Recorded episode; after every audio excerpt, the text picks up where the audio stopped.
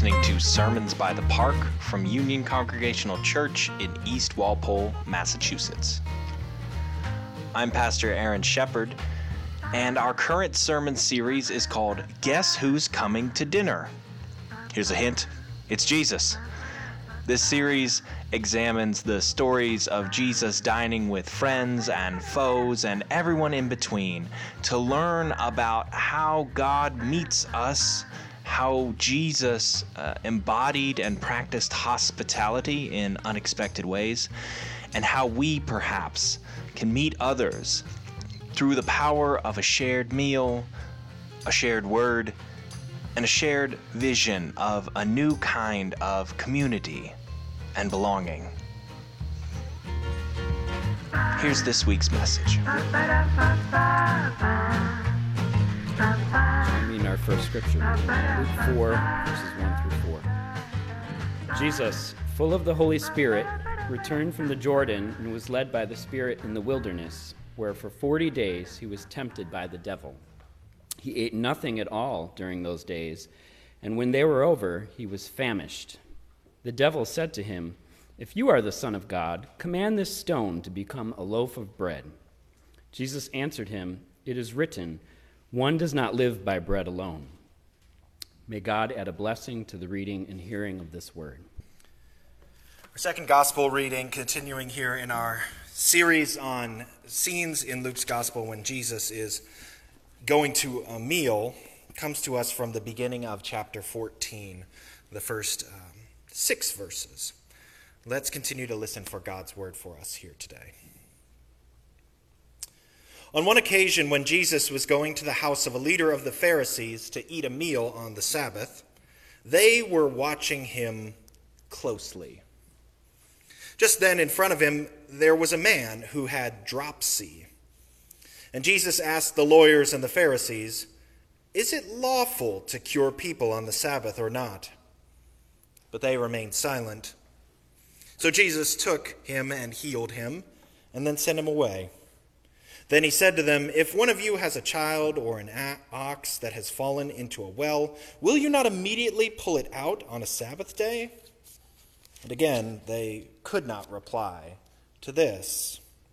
This is the gospel of the Lord. Thanks be to God. Will you pray with me now? Gracious God, send your Spirit now to grant me clarity of speech, clarity of mind. Lend your power and vitality to my words that they may truly be your word, spoken for your people in this place. And may the words of my mouth and indeed the meditations of all of our hearts be acceptable and pleasing in your sight, O God, our strength and our Redeemer. Amen. Well, 3-year-olds have a well-deserved reputation for obstinance, particularly when it comes to their eating habits, and ours is no exception.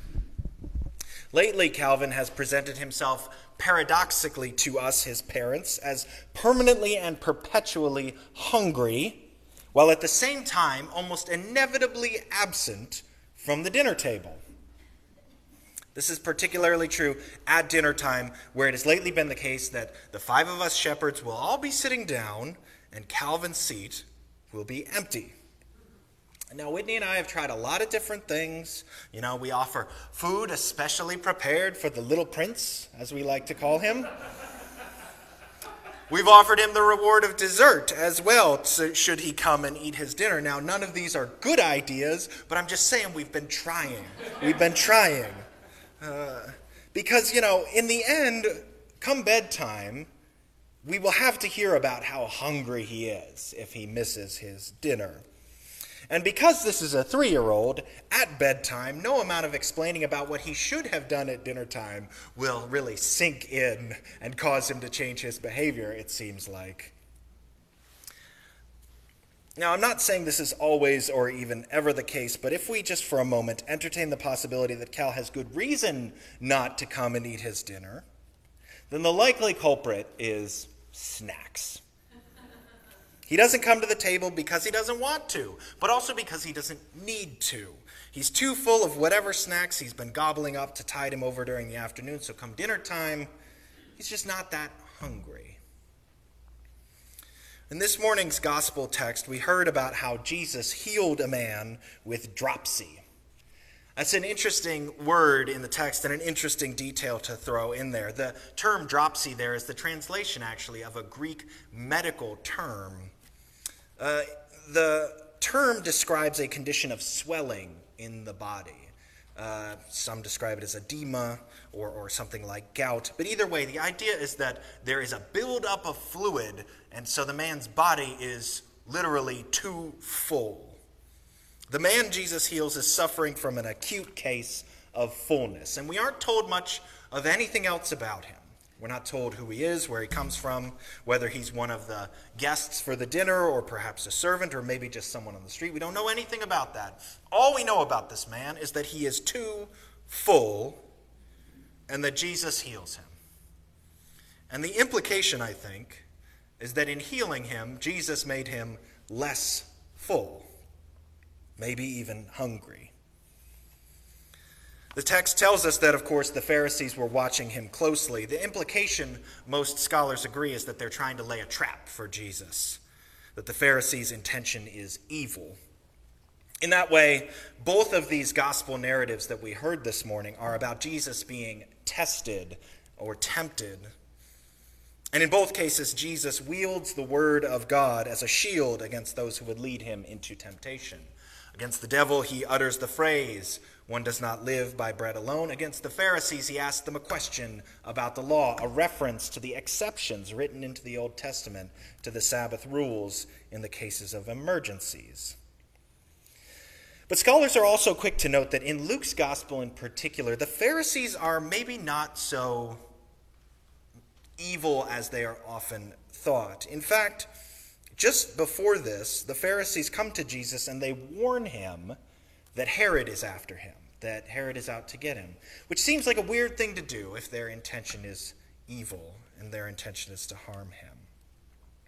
So perhaps it wasn't the case that the Pharisees were just watching Jesus closely in order to do him ill, but maybe like the man who was suffering from his fullness, they also needed something from him.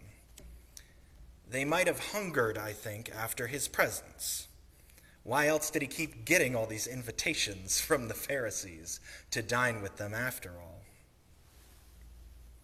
Carlos Rodriguez, a former pastor and the founder of a nonprofit called the Happy Givers, once said that those who are not hungry for justice are usually too full of privilege. The false goods of the world are like salty snacks that bloat the body and starve the appetite. But underneath it all, there is a deeper spiritual hunger for love, for justice, for peace. That always remains and remains unsatisfied. Now, of course, it's not the case that Calvin never joins us at the dinner table. One of the things that we typically do at our meal is we share our highs and lows for the day, and he will often appear at this moment with his hand raised, shouting, "My turn, my turn, my turn." And then he does this thing where he kind of squints his eyes and tilts his head to the side and says, "My high was," because he never has anything prepared. He just wants to be a part of it, right? Because even if physical hunger doesn't bring him to the table, I think the hunger to share his story and to be seen and to be heard, that is one thing that will bring him to the table. I think that's part of what Jesus means when he says that one does not live by bread alone. Justice is often concerned with simply meeting the material needs of the oppressed and the marginalized, and that's important, I think. Jesus does not say one does not live by bread. He does say, instead, one does not live by bread alone. Throughout Luke's gospel, Jesus shows that the will of God for strangers and outsiders is that they be welcomed and fed, that they be given the dignity of not having to worry about their material needs, where their next meal will come from. But of course, that doesn't just happen, right? Jesus often has to make it happen. Or sometimes the people following Jesus make it happen. After all, when Jesus fed the 5,000, it wasn't his hands that served the meal, but those of the disciples.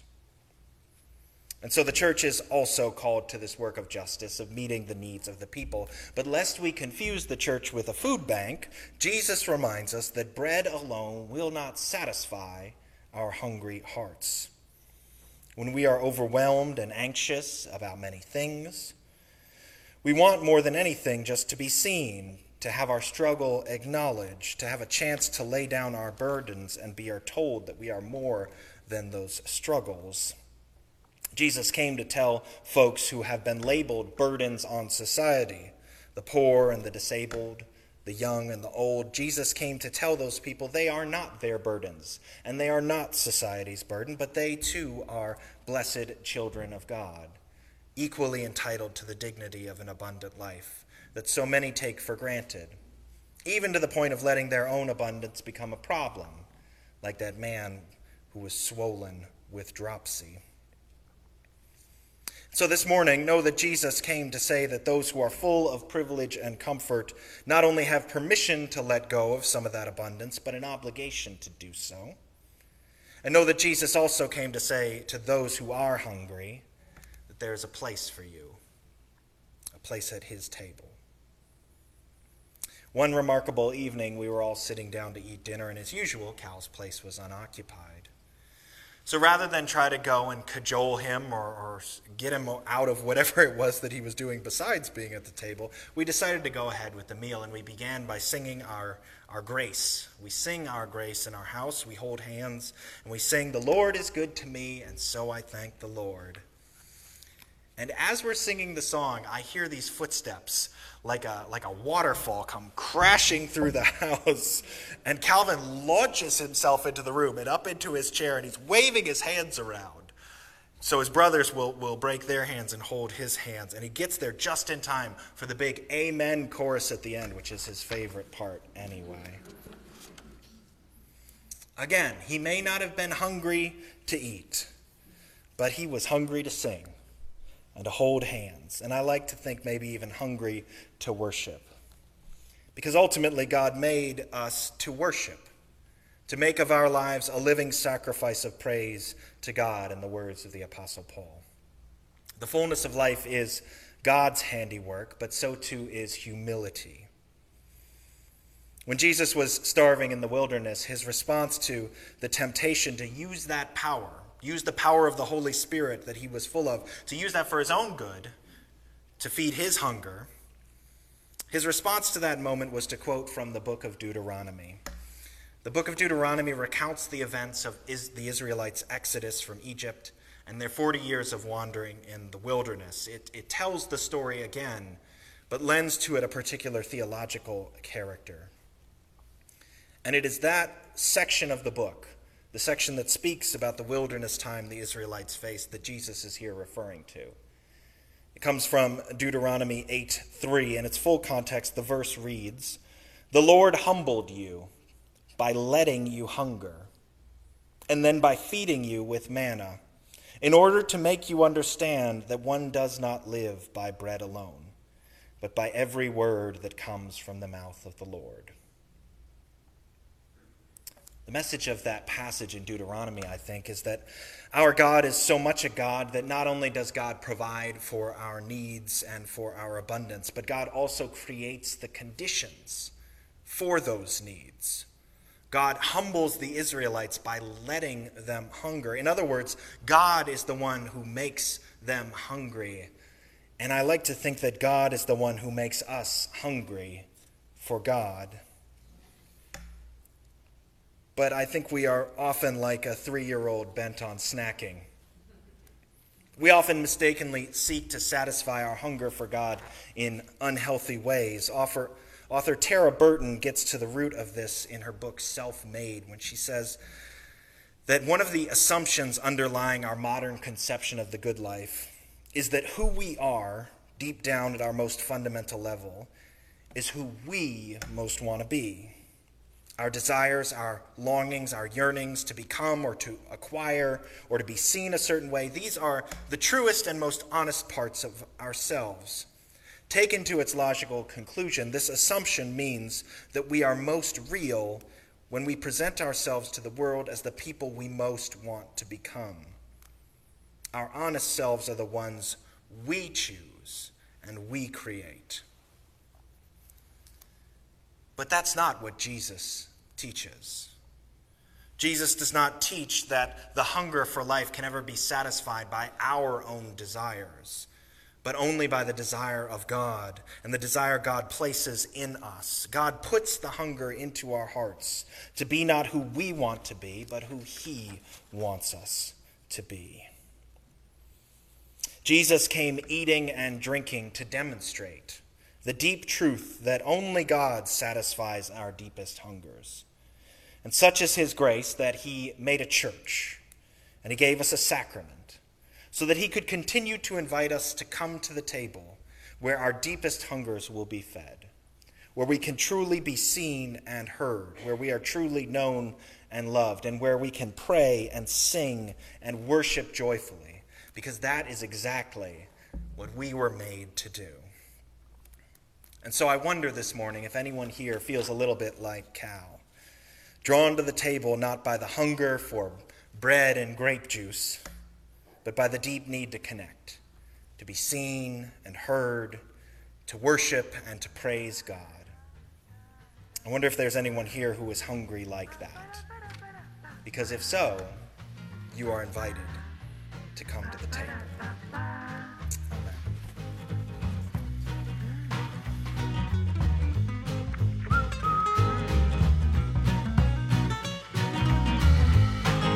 Thank you for listening. I hope this week's message was a feast for your ears, that it fed you body and spirit. And I hope that you will come back and join us again next week here with Sermons by the Park. To find out more about Union Congregational Church, you can always visit our website, churchbythepark.org, or you can follow us on social media @churchbythepark. The theme music for this week's message is by Carmen Maria and Edu Espinal. It's called Ratatouille's Kitchen. Now, from all of us here at Union, God's grace and peace go with you.